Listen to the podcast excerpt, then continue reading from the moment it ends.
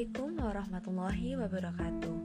Halo, perkenalkan nama saya Retnasih Pada kesempatan kali ini saya akan membahas mengenai kebijakan pemberian subsidi energi di tengah pandemi COVID-19 COVID-19 merupakan sebuah virus jenis baru yang masuk dalam kelompok virus yang sama dengan virus yang menyebabkan SARS COVID-19 ini menyebabkan gangguan pada sistem pernapasan, infeksi pada paru-paru, dan dapat menyebabkan kematian. COVID-19 ini pertama kali muncul di Wuhan, Cina, yang diketahui pada bulan Desember 2019 dan kemudian menyebar di berbagai negara, salah satunya yaitu Indonesia. Pada tanggal 9 Maret 2020, WHO menetapkan COVID-19 sebagai pandemi yang artinya COVID-19 ini telah menyebar secara luas di dunia. Akibat persebarannya yang begitu luas dan cepat, mengakibatkan virus ini dinyatakan sebagai darurat kesehatan dan menjadi perhatian internasional. COVID-19 yang sudah masuk ke berbagai negara hingga tanggal 10 Mei 2020 menunjukkan terus adanya peningkatan kasus baru. Tercatat jumlah kasus positif COVID-19 secara global sudah mencapai 4.415.620 orang yang tersebar di 215 negara. Per tanggal 10 Mei 2020, Amerika Serikat menjadi negara dengan kasus COVID-19 tertinggi di dunia. Total kasus di negara ini tercatat sudah mencapai 1.352.313 kasus positif kasus positif COVID-19 pertama kali muncul di Indonesia pada tanggal 2 Maret 2020 yang menginfeksi dua orang di Depok yang berusia 31 tahun dan 64 tahun. Kasus positif COVID-19 di Indonesia setiap hari selalu mengalami peningkatan. Hingga pada tanggal 10 Mei 2020, gugus tugas percepatan penanganan COVID-19 mengumumkan jumlah kasus positif COVID-19 di Indonesia sebanyak 14.032 orang. Sebanyak 2.698 orang dinyatakan sembuh dan sebanyak 973 orang dinyatakan meninggal dunia akibat COVID-19. Jumlah kasus positif ini bertambah 387 kasus dari hari sebelumnya kasus positif COVID-19 ini sudah tersebar hingga 370 kabupaten kota di 34 provinsi yang ada di Indonesia. Tingginya jumlah kasus positif COVID-19 di Indonesia mengakibatkan pemerintah mengambil beberapa kebijakan untuk mengurangi laju persebaran virus dan supaya dapat menekan jumlah peningkatan kasus positif COVID-19. Beberapa kebijakan yang diambil pemerintah berupa penerapan social distancing, physical distancing, work from home, larangan mudik, dan penerapan pembatasan sosial berskala besar atau PSBB di beberapa daerah di Indonesia, seperti DKI Jakarta, Jawa Barat, dan Banten. Kebijakan yang diterapkan oleh pemerintah akibat pandemi COVID-19 ini membawa dampak terhadap ketidakstabilan kondisi perekonomian Indonesia. Salah satu dampaknya yaitu bertambahnya jumlah pengangguran akibat dari banyak perusahaan yang menutup kegiatan usaha untuk mengurangi persebaran COVID-19. Hingga pada tanggal 11 April 2020, tercatat sudah ada 10% pekerja yang di PHK. Selain bertambahnya jumlah pengangguran, kebijakan ini juga berakibat terhadap menurunnya tingkat konsumsi dan daya beli masyarakat. Nah, untuk mengatasi dampak terhadap kesehatan dan perekonomian di Indonesia yang terjadi akibat COVID-19, pemerintah kemudian mengambil langkah dengan membentuk Perpu nomor 1 tahun 2020 sebagai payung hukum dalam mengambil langkah-langkah secara cepat dan luar biasa serta terkoordinir untuk menghadapi pandemi COVID-19. Dalam Perpu ini diatur pokok-pokok peraturan dalam penetapan kebijakan keuangan negara dan kebijakan sektor keuangan. Salah satu contoh kebijakan keuangan negara yaitu dengan penyesuaian batasan defisit pada APBN. Sementara kebijakan yang diambil pada sektor keuangan salah satunya yaitu dengan perluasan kewenangan Komite Stabilitas Sistem Keuangan atau KSSK dan ruang lingkup rapat KSSK, serta penguatan kewenangan pemerintah dalam menangani permasalahan perbankan dan stabilitas sistem keuangan akibat COVID-19. Akibat dari adanya COVID-19 ini, Perubahan APBN 2020 diperkirakan akan mengalami defisit hingga 5,07% dari produk domestik bruto dengan memperhitungkan dampak dari COVID-19 terhadap perekonomian dan melihat respon kebijakan yang diambil oleh pemerintah. Pemerintah juga mengambil kebijakan penanganan dampak pandemi COVID-19 yang bertujuan untuk mencegah keparahan dan krisis ekonomi serta keuangan melalui penambahan belanja dan pembiayaan APBN. Tambahan belanja dan pembiayaan ini terbagi untuk intervensi penanggulangan COVID-19 berupa insentif tenaga medis dan belanja penanganan kesehatan sebesar 75 triliun rupiah, tambahan jaringan pengaman sosial atau social safety net yang diperluas dengan anggaran sebesar 110 triliun rupiah, dukungan yang diberikan kepada sektor industri sebesar 70,1 triliun rupiah, dan dukungan pembiayaan anggaran untuk penanganan COVID-19 sebesar 150 triliun rupiah dalam rangka mendukung program pemulihan ekonomi nasional. Salah satu bentuk kebijakan yang diberikan pemerintah melalui tambahan jaringan pengaman sosial atau social safety net sebagai bentuk dukungan secara sosial dan ekonomi, yaitu dengan pemberian subsidi kepada masyarakat. Subsidi merupakan suatu alokasi yang disalurkan melalui perusahaan atau lembaga dengan tujuan untuk memenuhi kebutuhan hidup masyarakat. Subsidi yang dialokasikan oleh pemerintah dalam APBN terdiri dari belanja subsidi energi dan subsidi non-energi. Subsidi energi terdiri dari subsidi BBM, BBN, LPG tabung 3 kg, LGV, dan subsidi listrik. Sedangkan subsidi non-energi terdiri dari subsidi pangan, subsidi pupuk, subsidi benih, subsidi PSO, subsidi bunga kredit program, dan subsidi pajak atau DPT. Berdasarkan data yang diperoleh dari Kementerian Keuangan, selama kurun waktu tahun 2005 sampai dengan 2020, setiap tahunnya anggaran subsidi paling banyak dialokasikan untuk subsidi energi.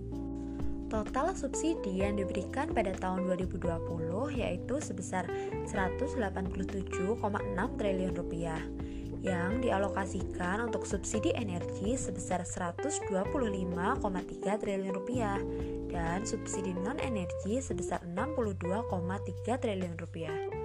Total anggaran subsidi energi pada tahun 2020 ini dialokasikan untuk subsidi BBM sebesar 70,6 triliun rupiah dan subsidi listrik sebesar 54,8 triliun rupiah. Total anggaran subsidi energi pada tahun 2020 ini menurun jika dibandingkan tahun 2019 yang memiliki anggaran subsidi energi sebesar 160 triliun rupiah. Penurunan anggaran subsidi energi dalam APBN 2020 ini disebabkan oleh adanya asumsi perubahan harga minyak ICP yang lebih rendah dari asumsi ketika membentuk RAPBN 2020. Nah, kemudian salah satu langkah yang diambil pemerintah dalam kebijakan pemberian subsidi untuk menangani dampak yang ditimbulkan akibat pandemi COVID-19 yaitu dengan pemberian subsidi energi berupa pembebasan biaya listrik bagi rumah tangga pengguna listrik perusahaan listrik negara atau PLN kepada 24 juta pengguna listrik tenaga 450 volt ampere dan pembebasan biaya sebesar 50% kepada 7 juta pengguna listrik tenaga 900 volt ampere.